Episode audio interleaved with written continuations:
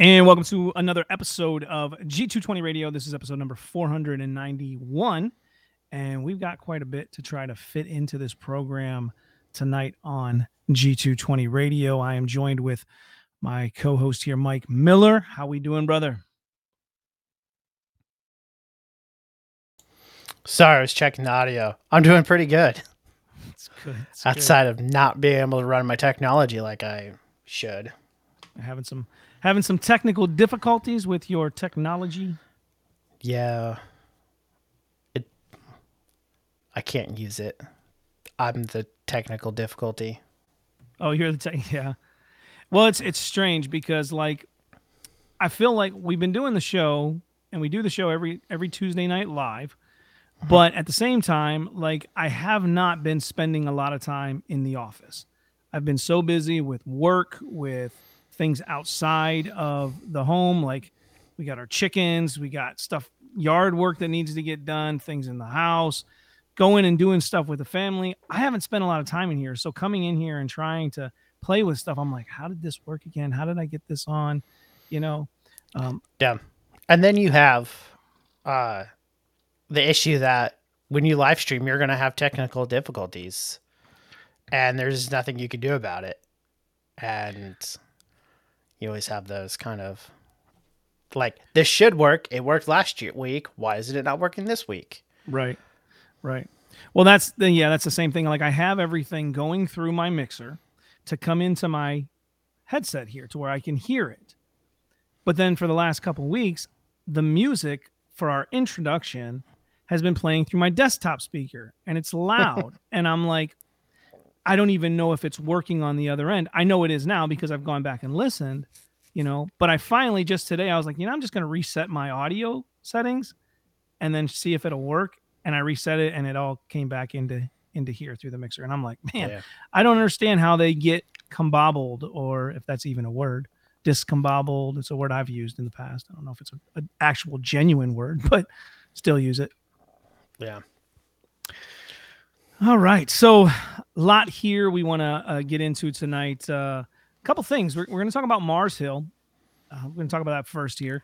Um, if you're not need- familiar with, go ahead. What you going to say? Well, we should specify because there's actually two Mars Hills uh, that are were, I guess we could say, popular back in the day. And both of them turned out to be not so great. Well, yeah, because wasn't it uh, the uh, the love guy at the other Mars Hill? yeah. What Yeah. was his name? Um, Um, I don't know. He's still. That's like old Rob news. Bell. Rob Bell. Rob yeah, Bell. that guy. yeah, Rob Bell. Who's a heretic? Love wins. That's what it was. The book that he wrote. Yeah, Yeah. but we're not talking about that Mars Hill.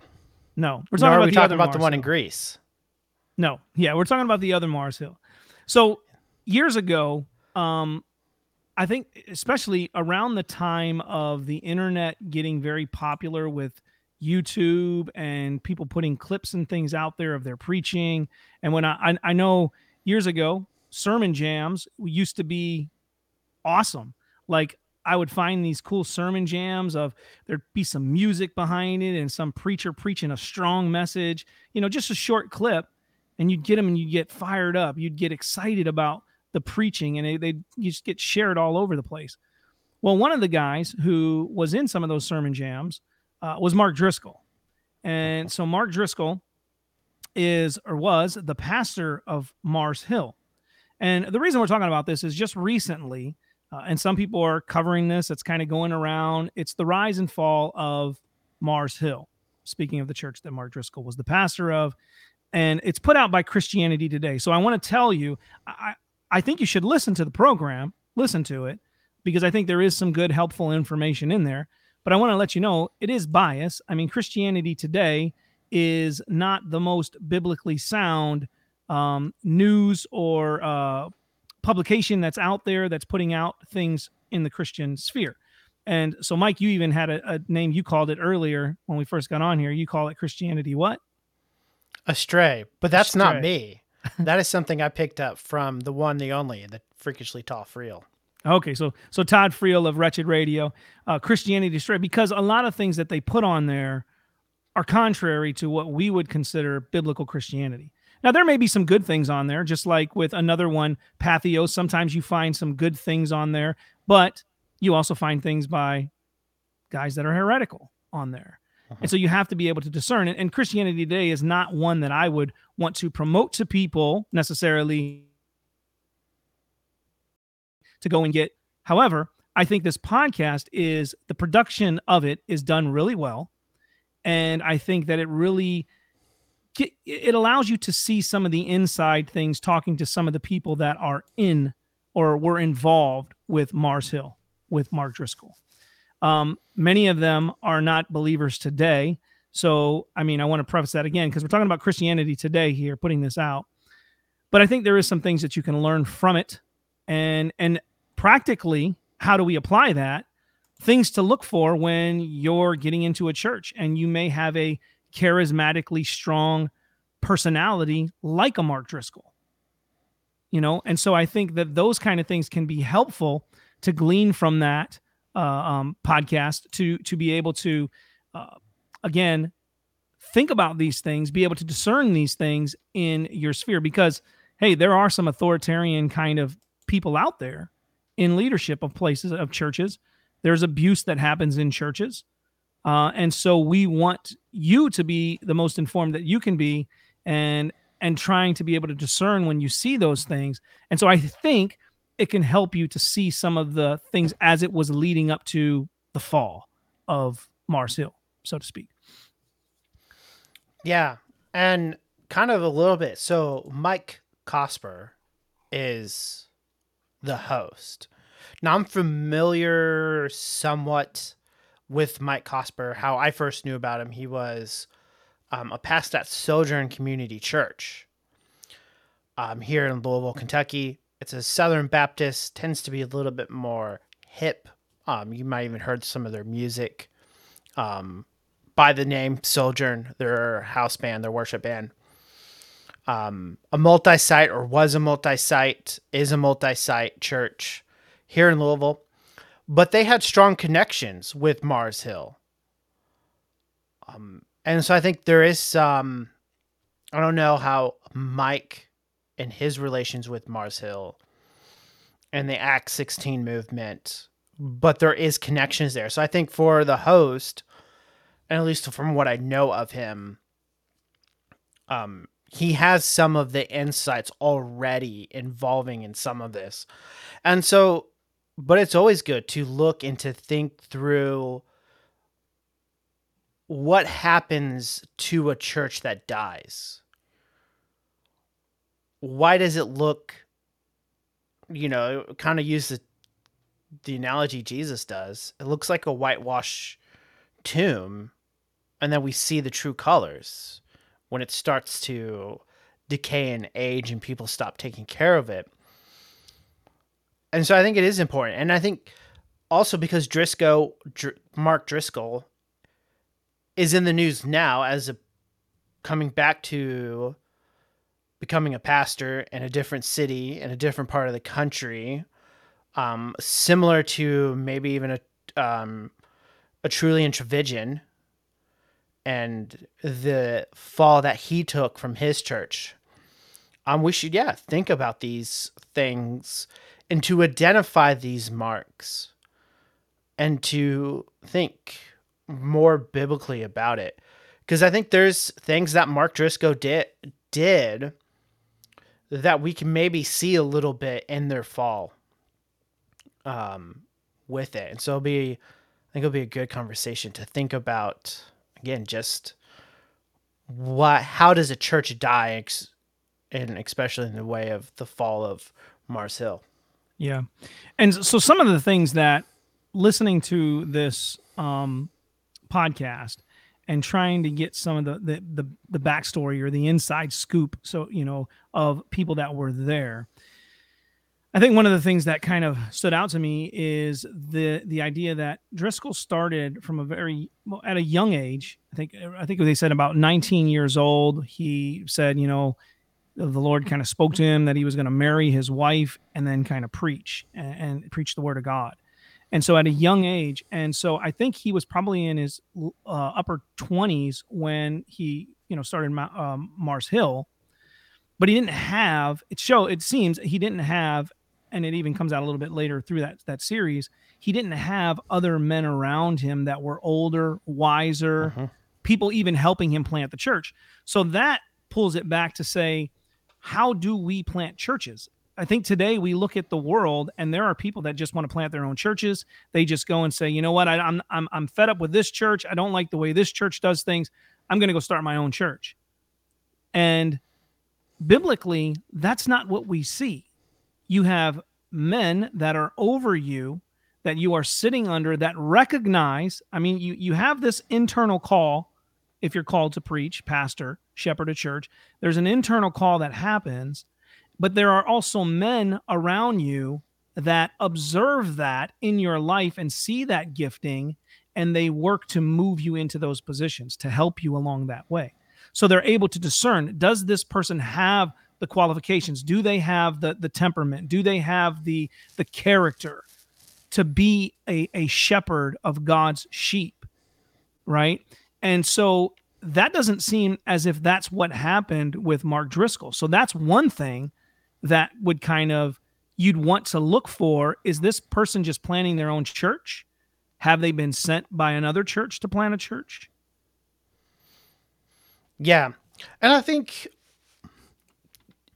there's that balance too, as you kind of say there. And I think a lot of times what we see in American evangelicalism, um, at least in the free church tradition, so the Baptist, non denominational, all your charis- charismatic people, is that the my sense of calling cannot be questioned. I think you see this in the um, the argumentation for feminist for female pastors. Are you to deny God's calling on her life? She feels the sense to preach. Now, I think we start seeing it. And I think you start seeing that with Driscoll and just from my understanding, I haven't listened to the episode, so um, this is not a commentating on what they said, but just what I remember, Driscoll was just there. He was hitting the big stages. He was at desiring God, and that created a stir. He was going to the conferences, part of the circuit. I don't think he ever went to Shepherds or um, over in Ligonier, but you saw him getting on the kind of celebrity pastor circuit for conferences. And as kind of like this young up and comer, like um in the same way that Matt Chandler in the uh has become popular and kind of through that means. And I think that's a danger. Yeah. Like he's not as you okay he has this calling but do we really know his character? Do we know who he is? And that's where i think you, that outside assessment is needed. Mhm. is there's this calling? But yeah you may have the calling but is it a true calling or is it this is what i want to do? Yeah. And I just seems like with Driscoll, who was more charismatic, let's kind of put it in that way, than you know Ricky and myself are. Um, maybe not Hillsong charismatic either. right So Well, he came know, off of very that- conservative too, so that was Yeah. that was another kind of draw I think for a lot of the. This was around the time too with the Young, Restless, and Reformed. Mhm. You know, Piper did that that "Don't Waste Your Life" at the Passions conference. That Yeah. really sparked a move in people, and they're like, "What is this Reformed theology?" And Yeah. so you got this young, restless, and reform kind of coming out of that as well. So he was very conservative. So it wasn't like the the kind of charismatic that we see with guys like Joel Osteen or um, uh, T.D. Jakes. This kind of even Steven Furtick. You know, Yeah. even though he's kind of would have started off similar, similar, you know, but then we really see his charismatic kind of leanings um, over the years But there was that young, restless, and reformed movement where a lot of people were getting into it. A lot of people, I, I think, again, one of the things that I believe draws a lot of people to a character like Driscoll, which is the same thing that draws people to people like Paul Washer, Voddie Baucham. They speak hard truths. Mm-hmm. They don't shy away from saying what is needed to be said. And Driscoll did that. Driscoll did that, and it, it drew men to that, saying, This is something different than your your your regular church that we know, this traditional kind of church that we know. He bought a warehouse. They, they put it in there. You've got a band, but he's very conservative, very Yeah. conservative. And he's standing for traditional values. And he's preaching that men need to be men. And he's saying you need to, to stand for your stand up for your women. And so it was this very traditional kind of teaching and re- and reformed kind of teaching. And yet he also took that too far and we see that as later progresses he gets very um in, in the words that he speaks sometimes even cursing from the pulpit Mhm. sometimes um being very explicit in his uh, usage of sexual things in his sermons you know which he did receive people in his life listening to that that podcast there there was people that came along and said hey look this could be destructive you need to have somebody maybe counsel you, some people that you have in your life to counsel you. And now, again, this came from the podcast. This is where I'm, I'm pulling this from. So, but it was suggested to him that why don't you have Piper be like a mentor to you, a counsel, somebody to counsel you? Mhm. And the response that was given in this podcast was that Driscoll said, he can't counsel me. I have a bigger church than him. And so you in that aspect, you start to see then it starts to become about the fame of Driscoll, the man, the myth, and the legend, so to speak. the the brand, as he The would brand, say. yes. Um, I'm looking at an article by the same name from Seattle Times, posted shortly after um, the fall of Mars Hill. So we're talking 2014, and you know they're kind of that sense, and I think that's where he built it on. Unlike Voddie Baucham and Paul Washer, who speaks hard truths, but do it in a way that they use the language that's not harsh or I don't want to say harsh, Explicit. explicit, crass, Yeah. crass. Crass is a good word. Um, and that's what Driscoll did. I think, and and you see that people, and he became very divisive, as you, as, as we see, like with it. I mean, John MacArthur calls him out hmm about this language, and you know, there is something between him and John Piper. Um, when he f- goes to the Desiring God National Conference in Minneapolis, that maybe shows something different of him. Um, but as you said, it that was short lived. I mean, maybe not on a Sunday morning, as he would say, was he using kind of more explicit language.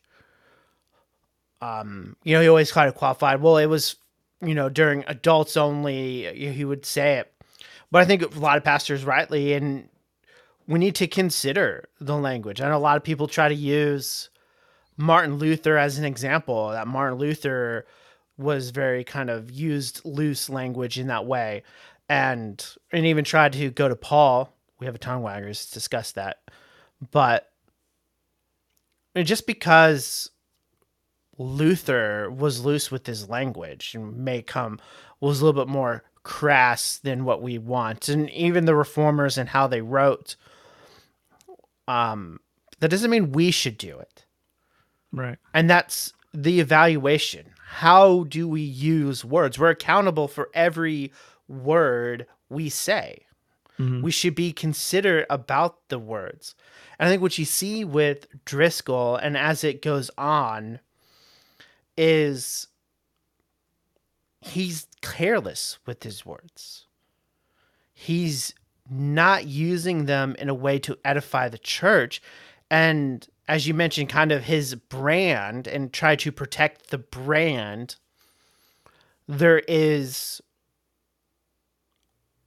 this ability and even the church model that he has allows for these abuses to happen. Mm-hmm. I think Mars Hill and um, James MacDonald's church, Harvest Church, follow similar declines. And again, James MacDonald had cancer and he seemed to change and he seemed to move the way Driscoll Driscoll was. Well, they talk about that in the podcast where he starts to get a kinship with James MacDonald and they uh-huh. start hanging out. And then James MacDonald starts to change how he does things, how he dresses, growing some uh-huh. facial hair. You know, and matter of fact, both of them showed up at the Shepherds conference, conference, not invited as guests or whatever, but to get get rid of get some of Driscoll's books out there. Yeah, at the yeah. Strange Fire. Yeah, that's what it was, a Strange Fire, to get their books out there or Driscoll's book out. And um, they were confronted in that. But you start to see the destructive patterns getting worse and worse for them to where now both of them are were well in uh, MacDonald's case, he was removed from that that that pastorate. There was abuse. There was allegations brought up against him. And Driscoll, hitman. Yeah, very very crazy things going on. And then Driscoll in his church, they were working towards trying to deal. There's a fly in here; it's driving me crazy. Just saying, um, they were working towards trying to deal with the situation that was going on because they recognized it was abusive pattern. There was this authoritarian kind of leadership with Mark Driscoll. And so they were working. And in that podcast, the men that were in the the mix of it said we weren't working to fire him or to remove him because they thought very highly of Driscoll, except for obviously there was these abuses they wanted to get under control. They, it was all about that brand. And so they wanted to keep him in that position, but they were trying to work through those those issues. And that's when Driscoll decided that the Lord spoke to him again. He says the Lord spoke to him and his wife that they were out to get him. So leave the church. And yeah. they were kind of that was their way out. And you also have to be very careful with that when people say God spoke to me and told me to do this. Right? That's that's another sign. I mean, we're not going to get too deep into that, but that's another sign. But you start to see these destructive patterns. And so abuse does happen in churches. There are authoritarian kind of leaders that are out there that you you have to be able to discern these types of behavior and say, look, these are destructive. So, one, you don't want to put a novice in to a position of pastoring a church. Two, who's ever that pastor of the church, one, we believe in a multitude of elders here at G220 Radio, uh-huh. but some churches aren't like that. I mean, I'm in a, a church that has basically one pastor, one elder. Um, but at the same time, we do believe that here. We believe in a multitude of uh, elders because you have a council you have people working that are not just not because they want to check everything you do but because together you can make the best decisions for that body. Uh-huh. so you, you want to have that. You want to have someone who's over you in a sense that that they will tell you things that you may not want to hear but you need that. We all need that. Uh, it's for our own good right? To have someone to counsel. So those are things you want to you want to have and you want to look sh- look for and make sure that, that who's ever you know pastoring and it seems they may, may be going down this road are those things in place? Or do they only surround themselves with people who are yes men people who are going to go along with whatever direction they they want to go with no questions really asked? Yeah. And i think that's you know the important part. And to think about that the pastor on a elder board or a board of elders is one among equals or he's a head among equals like our pastor um, while he brings up motions on behalf of the elder board he doesn't have a superior vote over the elder board and we have two other elders besides my pastor and i think that's the way to do it i think this came down to i don't know do you remember the T uh, the Gospel Coalition had a video with Mark Dever, James MacDonald, and Mark Driscoll. about multi church sites. Do you remember this? Mm. No, not off the top of my head. I'm not. It's it is really good to listen to because you see the difference in the church models and the importance. And two out of the three no longer have churches, Hmm. or they've left their church, or they had to leave their, or they had to resign. One has not. Now, you may have your opinions of Mark Dever now, but for this in points, his character is seemingly correct. He's a pastor without that's dignified. He doesn't have these flaws. And what you see in it, and I think this is important kind of with this, is their egos. At one point, Mark Dever was like, Well, why don't you just plant churches? Mark Dever's big about planting churches. You send pastors, you plant churches. And what they, and kind of in their churches, is like, well, but they need someone experienced, and that's where we come in. So that's why you video cast. So you have someone they can listen to. And you see this kind of ego that, well, yeah, we could do that, but we're we'd be sending bad pastors, incomplete pastors, pastors that are going to do well. So they really need our teaching because we're more experienced, we're better, and kind of that mentality. At least that's the takeaway I have. Part of it, it's it's actually really good, and to see the difference, if you really want to know the difference in church polity between kind of the mega church model and the multi church site versus a single church that does church planning um, to expand. But you see they're kind of expanding of their brand, who they are with it. And then that becomes an issue that you have to now protect your brand. That's going to be the desires. And I think when you kind of see the fall of Mars Hill, you see someone who had to protect their brand. And in doing so, I mean, the sinfulness of their hearts came out mm-hmm. because it was no longer about them, about God. It was about them. It was about who they are. And that's, I mean, that's even very, you know, this can be applied in different ways. We see it when national companies have a CEO that may say something that's racist and now they have to do brand they have to do brand control. They got to damage control the brand. You know papa john's for example here um it was a big deal here in louisville. His name got papa john's his name got pulled off of cardinal stadium where the university of louisville cardinals play.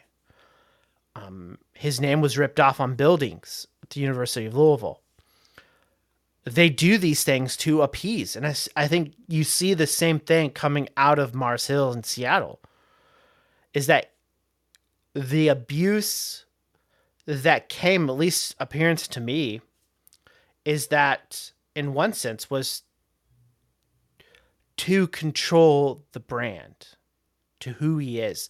This is who we are as Mars Hill. And if you don't fit it, that's it. Um, I mean, even on second thought and thinking through is just his preaching style. He would just come up with a sticky note with Mhm. maybe some verses on it and just preach, kind of letting the spirit go, is what they said. Well, how much study does that really take? Is he really studying what the word is saying and applying it to his own heart before he's preaching it? Right. And so now you have even- that issue too. Yeah, that that's even brought up in in one of the episodes. I I, went through six of them. Um, I think there's only six out right now. I don't know if they, there's more that's going to continue and if they're just released weekly or whatever. Um, I came across it the other day, and hence the show we're doing tonight. but that was mentioned that in the beginning he was had more prep, but then he got to a point where he just come up on stage with no preparation whatsoever, you know. And so again, a lot of, as I mentioned earlier, sermon jams, a little sound bites can really like well that's great wow what he just said there was amazing but in sound bites. Not so much. Oh, that fly is driving me nuts. Not, not so much in the entirety of the sermon, right? Mhm. So as we kind of move on, I, I do want to. There was some people that I asked this question on my Facebook today about Mars Hill, and some people had some comments. I just wanted to kind of read those, and then uh, we'll get some closing thoughts, and then move on to our next topic. But uh, Joshua Wilson said, "Never listened to Driscoll. I came to Reformed theology through people like MacArthur and Sproul. So people who were popular." Uh, for their speaking styles like Driscoll, Chandler, and etc., never interested me. I don't mean to theologically equate the two. He says, uh, so Driscoll's fall was sad, didn't come as a surprise to me. And then uh, Dan Beitzel said, I liked it. I actually liked liked Driscoll to a certain extent. He's not a little feminine baby like many pastors. He was strong on men being men, and for a time was theologically solid on the major points. He took Seattle soy boys and helped them become biblical men, get married, and raise children. Uh, but with that being said, he had a whole host of problems. The podcast does a good job of analyzing the whole situation, but some of the later episodes criticize some of the points that were actually good about Driscoll. But Christianity today is a soft is soft on issues of egalit and egalitarian, so it's no surprise. Overall, it's accurate and very entertaining. So that's just a few of the comments that were given uh, on the topic when bringing up Mars Hill. So, Mike, any closing thoughts that you would want to leave with Driscoll and Mars Hill and and that uh, So, there, and then we'll we'll move on to the next topic. yeah. So just a couple. I think first off, there are times that Mark Driscoll preached the truth, and we should rejoice in it. Even Paul rejoiced in people who preach the gospel with alternative motives, because the gospel is being preached. So this isn't us saying, well, if you listened to, him, you've received bad teaching that you're a you know, you need to be saved. If you're saved under his ministry, you're not really saved. This is not us saying that. We should recognize that he did preach the truth at times. Maybe not the ways we wanted to, as kind of Dan said, kind of with that crassness. Um, but he did preach the gospel. He was used by God to do the work. And even in that, the Acts 29 network that he created to church plant created churches probably some that fell and then were not as solid and some that were solid and we saw it get taken over um, even sojourn community church is out of the acts 29 network before they left and created their own church planning network we should see that god did use him he used the fallen a a fallen man in the sin sense to do things for him and we should recognize that yes his church becomes an example of what bad churches and what bad leadership looks like. But God can use bad things for his glory and for his good. And I think we should see some of some of these ideas that are good with it. Um, that good that did come from him and from his ministry. Um, even though I mean, eventually basically brought himself to be one who should not be in ministry. Yeah. And yeah, I, I don't think he should be in ministry at this point. Um, I do believe that he has exposed his beliefs. I think it's one of those things that we see again. God used it, but like we we've said in the past, there are some preach for wrong motives and wrong reasons, but yet they do preach Christ, and so God uses it. While, I mean, how God works all those things out, I'll leave that up to God.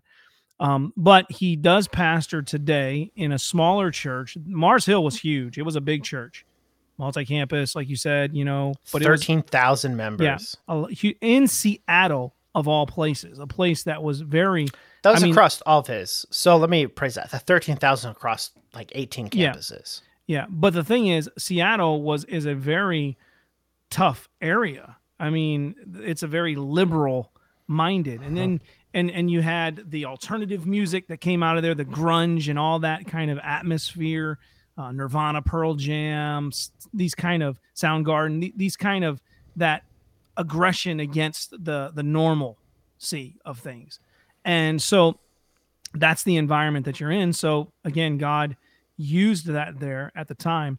But I do believe that he now pastors a church, uh, Trinity Bible Church or Trinity something that has less amount of people, maybe a hundred or so people. Still a lot of people uh, under the influence of, of of Driscoll, but he's changed his theology, and that not that we shouldn't grow in our theology, but you got to be careful when you find people that change their theology to suit the ministry.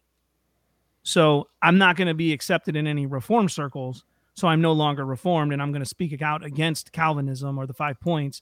And now I'm fully over on board with the charismatic kind of, you know, Bill Johnson, Bethel kind of, you know, type thinking and teaching. And he was already showed those signs when he was saying God speaking to him and showing him things in visions, even when he was at Mars Hill. So those things were there, um, but now more explicit. You know what I mean? So you gotta you gotta watch for those kind of things when people just change their theology to fit wherever they move. You know. Yeah. So all right, now we're gonna talk about Simone Biles. Now, I am not a big sports fanatic. I, I used to watch sports a lot. I used to watch football. I used to watch basketball and play basketball quite a bit. I'm old now. I'm almost 45. So I don't do those kind of things. But I've really, over the years, I just don't have the time. And I just, I just, it's not wrong to watch sports. I'm not saying it's wrong. I just don't spend a lot of time doing it. So I don't really keep up with a lot of things that are going on. I didn't watch any of the NBA finals. I, I really hardly ever watch um, uh, the Olympics. A little bit here and there, maybe. Like I even posted a video today I saw of a, a female from, I think she was like from Australia or some, somewhere that she got tripped. She tripped up and she was in the back and she gets up and just keeps on going, doesn't quit and wins that heat. Like uh-huh. it was amazing, you know, like you, she didn't give up. She didn't quit. She just kept going. So, I mean, I'm not against those things. So I, I want you to hear like this isn't my, my intentions in talking about Simone Biles is not to criticize her um, because I'm not an athlete, you know. Um, this woman has a young lady, I think she's like 24 years old already has uh, uh, 32 Olympic and World Championship medals. So coming into this, she's got medals, and she just won another bronze, uh, just I think yesterday or yeah, uh-huh. yesterday. So she's mentally tough in the areas that you would need to be mentally tough for that kind of physical and the training. You obviously, you're training from a very young age. You got to be very disciplined, disciplined in what you eat, disciplined in your training. You know how much time you're spending to do that. So, what I've seen though is people they're either completely in love with this young young lady as far as you know treating her as a hero, or you have the other side where people are criticizing her and saying she's a quitter and this is just horrible. She quit on her teammates. Now, I don't know the motives and intentions of her heart, right?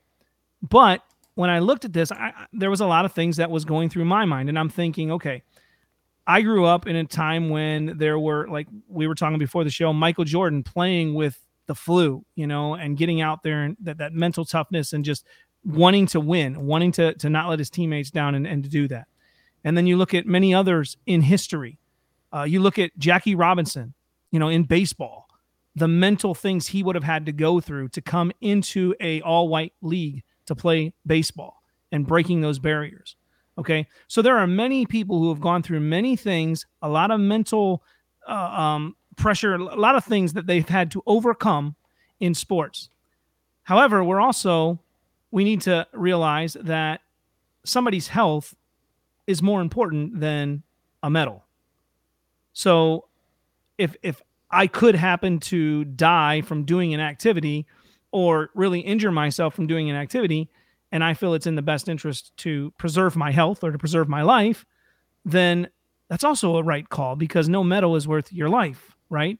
So, I mean, I think we as Christians need to try to find a balance to where we are not necessarily criticizing everything we don't agree with, but also letting time for things to come out to find out whether it's legitimate, if there really is a mental issue here, if there's good reasons why she decided to to pull out of these or withdraw you know uh-huh. um any thoughts you want to say on that before we we talk about what she said was the reason so just to think about um simone i think that's her name i don't know pronounce her name um mm-hmm.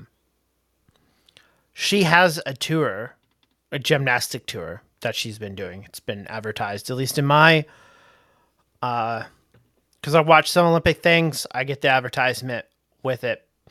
Um, like you, I haven't really paid attention to a lot of sports, maybe outside of disc golf. Watching uh, the Preserve this last weekend or catching up on it. There's kind of like the only sports I keep up on. Though I will rotate through some like sports highlights or something like that now and then. but just from what I know of of Simone is that she has pushed gymnastics in difficulty farther. I mean, just before she um drops out, the Olympic Committee says, "Well, they're not going to grade her as well because she's so much better." I mean, that's obviously a topic of discussion that we can have. Is that even fair for her who makes her pushes her life for this? And so I think we have to realize that in one sense, she is the Michael Jordan of gymnastics. And what Michael Jordan did for the NBA, she's doing for gymnastic like no other gymnastics person's done before.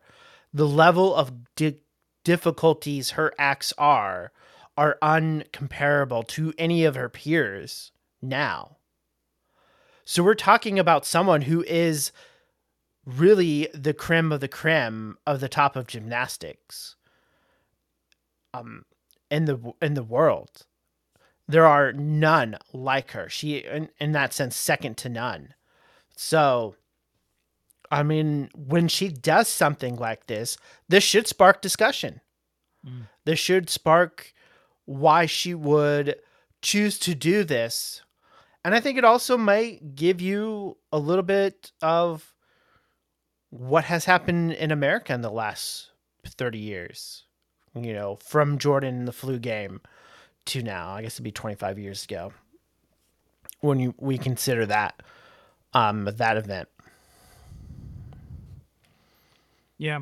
And the other thing that kind of came to my mind is because what was mentioned is that she was suffering from what is known as twisties, and uh, I didn't know anything about this. I'm I I know that they jump up in the air and they twist. I I don't know what what twisties was. I had to look this up, right? Um, but these twisties is when it's it's a phenomenon when an athlete suddenly loses their sense of where their body is in space. So you imagine this gymnastics who is spinning one way but also spinning another way to do these flips and and in their their performance. And it's kind of like been explained as i was trying to look at this like an inner ear uh, inner balance um, you know difficulty or or uh, vertigo or something like that where you, you don't know where you are in in your you're doing this performance.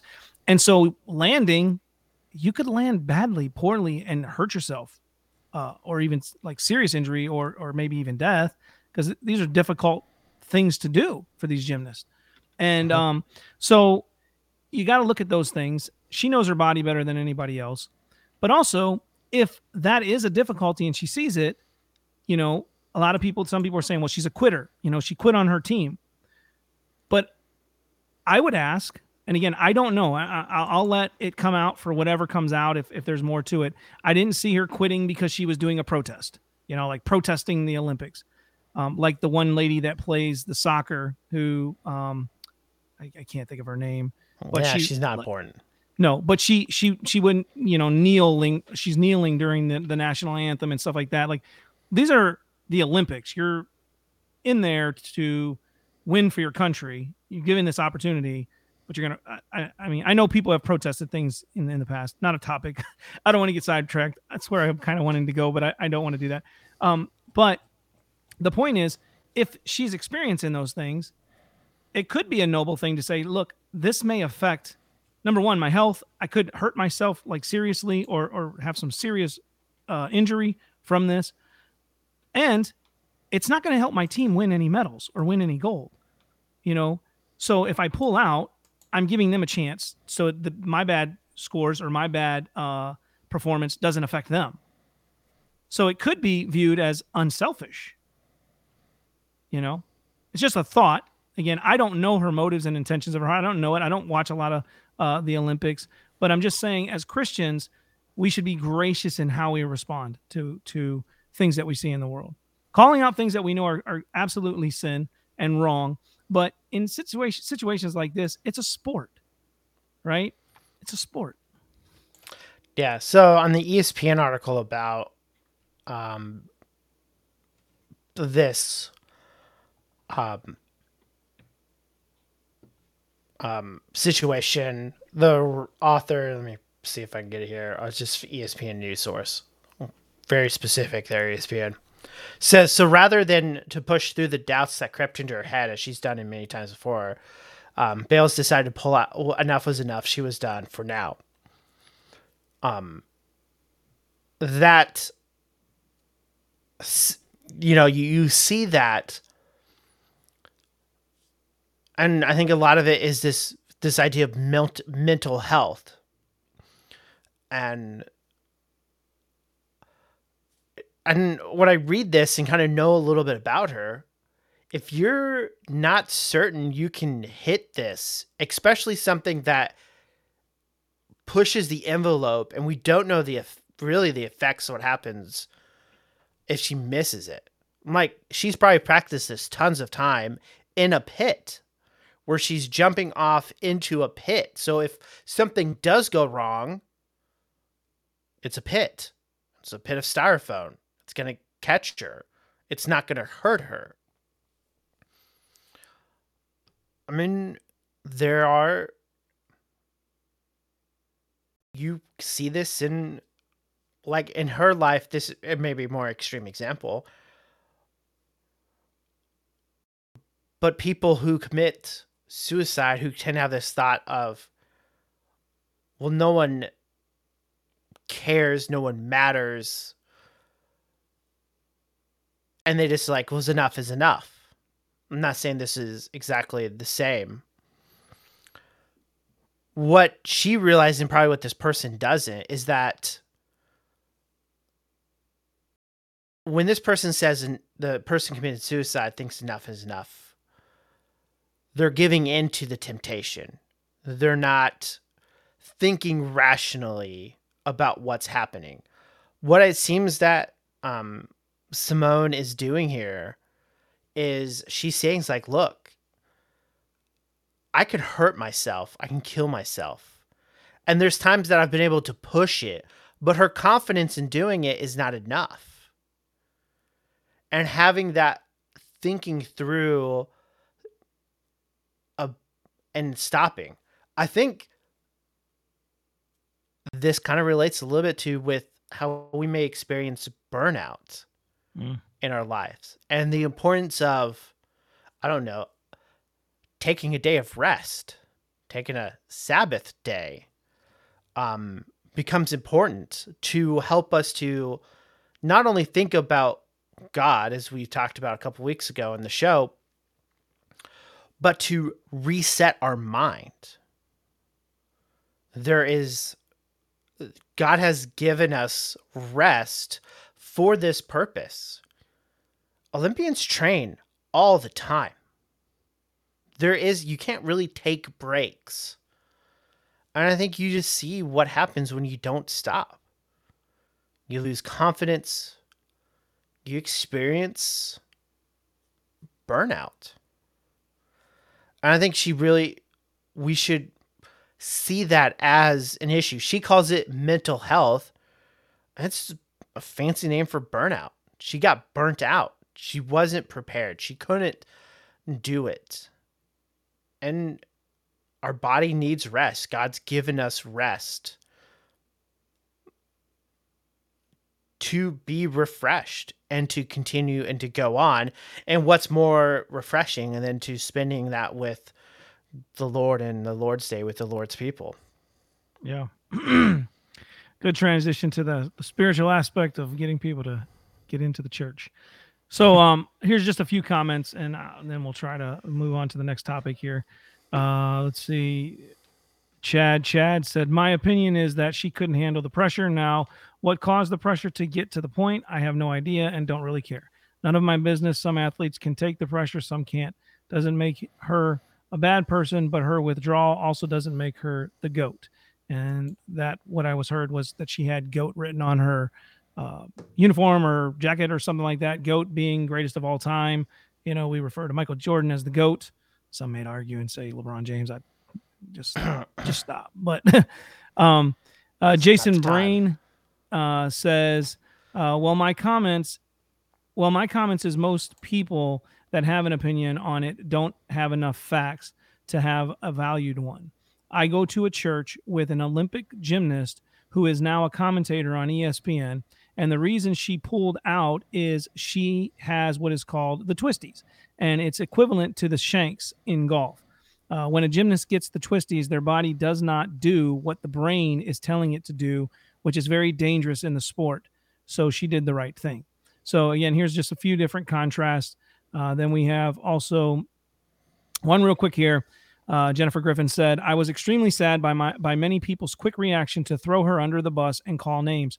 She said it was for her mental health. It is a head issue. She is still dealing with it from all I've watched and read. It's called twisties in gymnastics. It's an inner ear type issue, and she's still off on her landings in practice. It can take days to months to resolve. I'm glad she could say no. She's the best gymnast to date. Her routines are death defying, and she couldn't. She could have. I think she meant to say she could have died or been severely injured uh, of, or if she went through with them. She is going for the beam. Last I heard, which we know that she did and, and won the bronze, I believe. Uh, it's the one that's the safest. Uh, she's even changed her dismount to be different so she can do it without all the twist. I hope she nails it. So that's just a few of those. And uh, that's a, that's what we're going to say about that here. If you got any questions, comments, concerns, you can email us at g220radio at gmail.com. We would love to hear from you. Now we're going to try to transition here uh, into this last topic with the little bit of time that we have left. Um, but Hebrew Israelites love to throw out there that uh, Joseph plus Mary equals Jesus. Joseph is the biological father of Jesus. Uh, that's how he was born because it comes from the seed of the man. And how could Jesus be here? They deny the virgin birth they argue that the virgin in uh, um, the Old Testament is referring to uh, a woman at the time, just meaning a, a young woman. Uh, mm-hmm. I think we've even heard that argument from some other cults. You know, it was just a young woman. Um, so that's some of their arguments.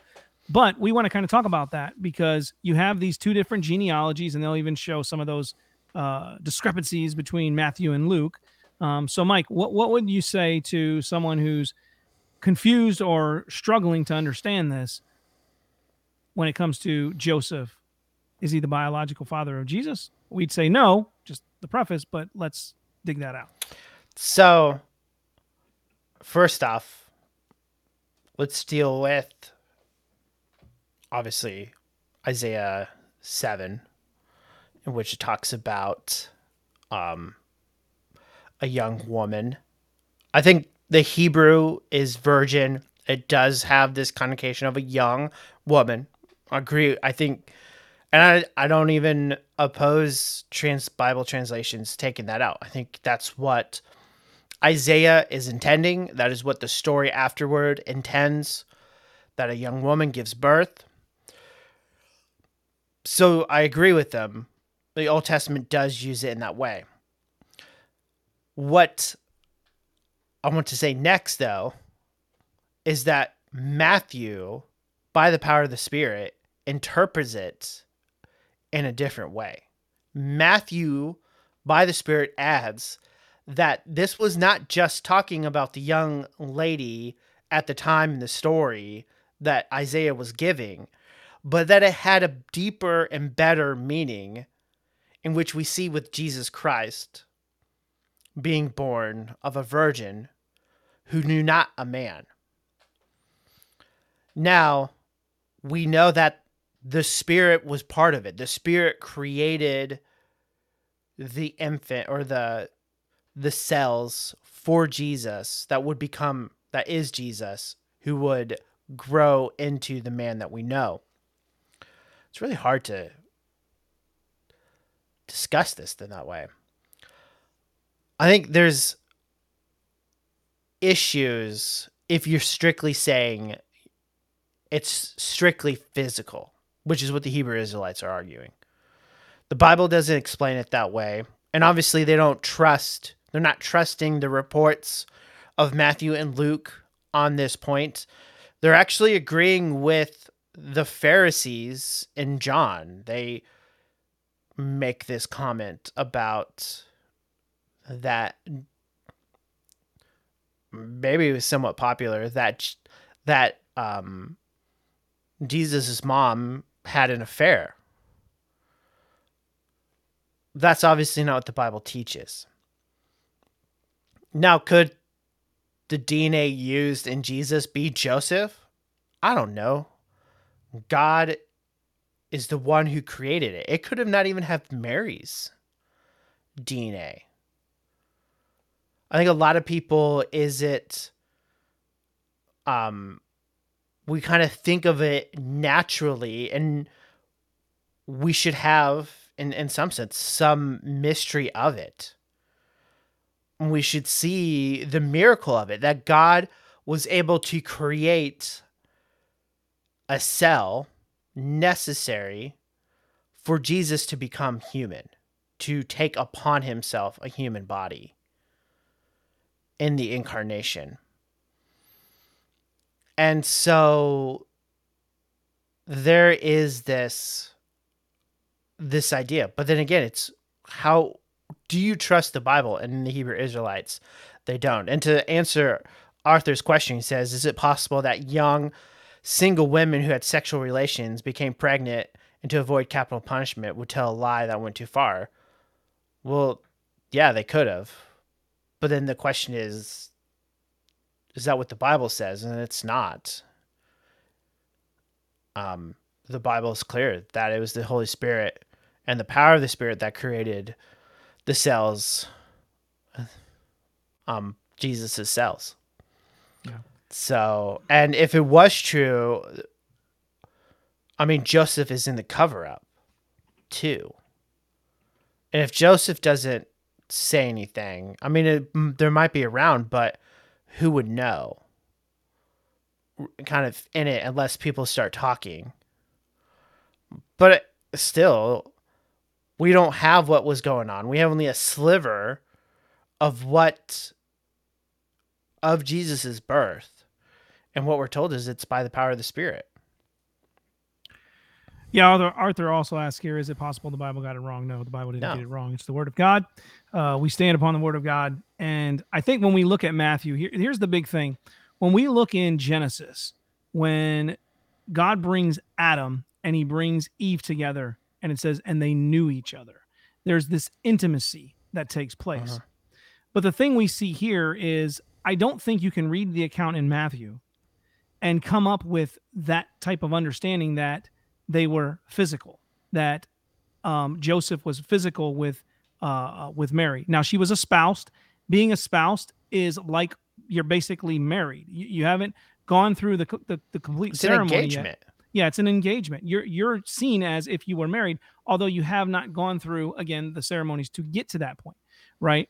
So, but the Bible tells us that number one, she she becomes pregnant, and the Bible also tells us that it is through the Spirit of God that comes upon her, and and this baby is is formed, and and she's pregnant um, by the Holy Spirit. Now, um, it also says that Joseph, being a good man, uh, let me get the word the wording here. Um, he tried to divorce her and quietly. Yeah, quietly. It says he didn't want to bring shame upon her. Yeah, it says, and her husband Joseph, because it does say her husband Joseph in, in the ESV, uh, being a just man and unwilling to put her to shame, resolved to divorce, divorce her quietly. So if he was the one who got her pregnant and he's a spouse to marry her, why would this be like, whoa, wait a minute, she's pregnant? As if it's come some kind of shock to him, like, how'd she get pregnant? We're supposed to be married. We're supposed to come together here, and she's pregnant? And the, the, the natural thinking the logical thinking of a man if i was going to marry a woman and i had no sexual relations with her we have not been intimate together and she ends up pregnant i'm going to be like whoa that's not that's not my child. How, what have you been doing? Right? So he's going to put her away privately because he's a just man and yet the, the angel comes to him gabriel and says that which is conceived of mary is from the holy spirit right don't be afraid to take her as your wife so that right there doesn't fit the narrative of the, the so-called Hebrew Israelites of, well, she was pregnated by by Joseph, right? It just doesn't fit the narrative there. And it says he did not know her until after the birth of Christ. So there was no intimacy in that way. They were married, but there was no intimacy in that way. And one of the arguments they love to argue is, well, how do you how do you biblically um, confirm a marriage? And they'll say through the sexual intercourse. When when two people come together, they become one flesh. And so, yes, you consummate the marriage that way. But again, she's conceived of the Holy Spirit, and they did not have that intimacy until after Christ was born. Mm-hmm. And I think that's important. And the Bible tells us what we need to know. So anything beyond what the Bible says is pure speculation. And when you start getting into um, Jesus's offsprings, well, how do we know? We don't even have his DNA. We don't even have merit, you know, we think we have other people's DNA. But do we really know? Do we really have their DNA? These are questions we have to come up with. And, you know, if the Bible is clear, Jesus was never married. We wouldn't have his DNA. All of that would have been destroyed. And if the the shroud the the sh- shroud out of, of Turin of Turin, if it was that, which I don't think it is, um, had it, I mean, you would still we can maybe get hairs and poles, but that's it's hard to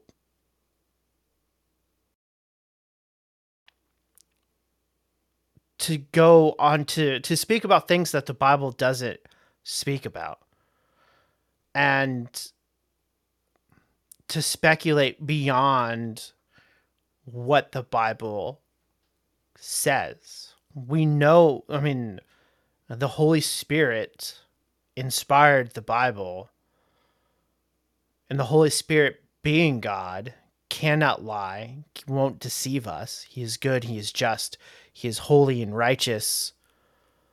And so we can take the Bible as its word and to read that it was by the power of the Spirit, which should bring us into think about how Jesus is living in his 33 years the life of Israel. And to think about the Spirit hovering over Mary is remnants of the whole of the spirit hovering over the faces of the deep. I think Matthew is pulling us and making us think about what is happening now in Jesus is repeating what God has already done in creation and by choosing a person to bring his promises about and so to Arthur, I mean, I guess anything can appear to be speculating um, on it. And so,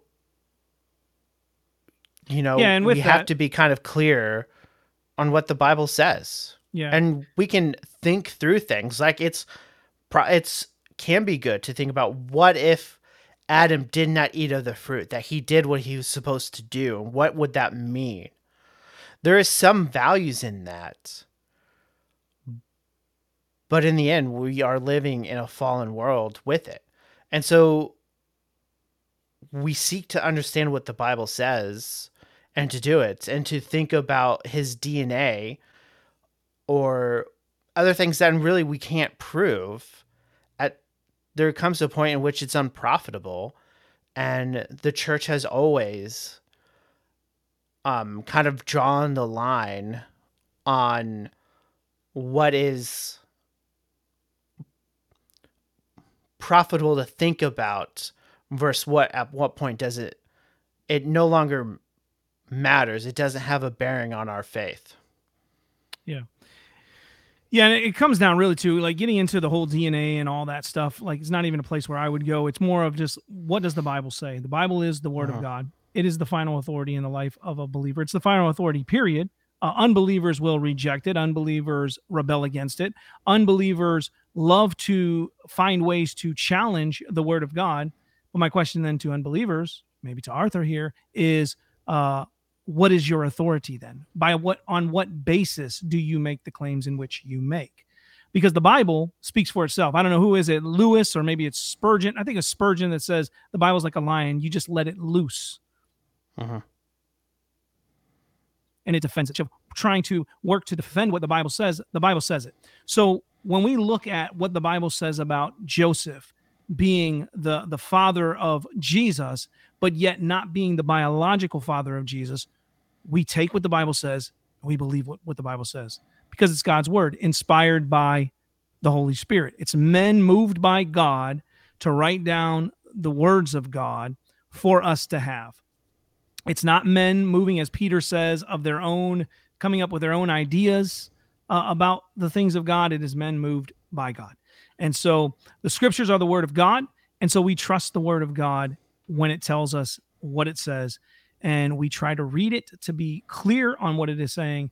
And it just does not teach, regardless of how you feel about the Bible, whether you believe the word of God or you don't believe the word of God, it does not teach that Joseph is the biological father of Jesus. He is the mm-hmm. husband of Mary. He is a father to Jesus, not the biological father. That which is in Mary was conceived of the Holy Spirit. Mm-hmm.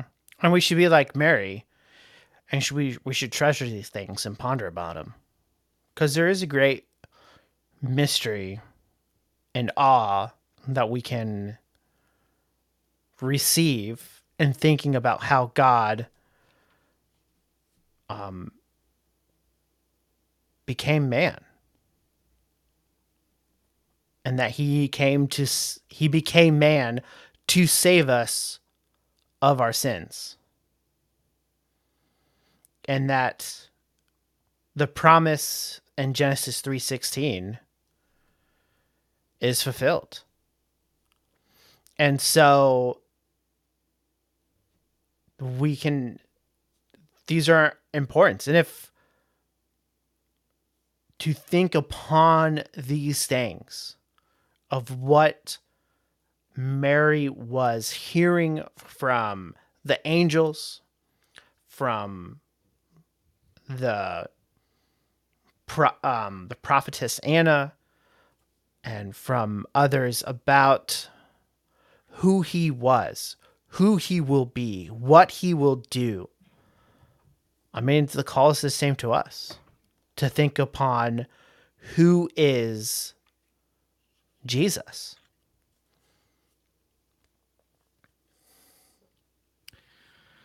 All right. Hey, Arthur, I want to thank you for for tuning in. You're kind of catching us at the end of our program. We usually go an hour, went a little over because our first two segments were a little bit long. Um, but he says here, by the way, you shouldn't make assumptions. I am Catholic. So I would I would encourage you to come back again another time. Uh, we are getting ready to pull out of here, uh, but I don't want to leave you. I want to give you the gospel.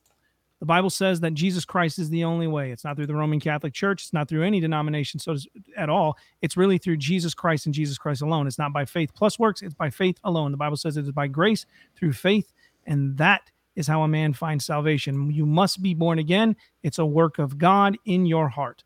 And so, my prayer for you and anyone else who is listening, if you have not been born again, that the Spirit of God would move within you, that you'd be convicted of your sin, and that you would believe on Jesus Christ, who died, buried, and was rose again on the third day to save sinners from their sins.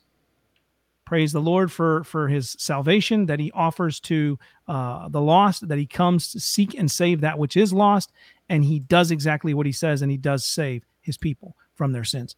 That's been G220 Radio. Mike, any last words, real quick? See you next week. All right. I got to get over here and pull this up. God bless and good night.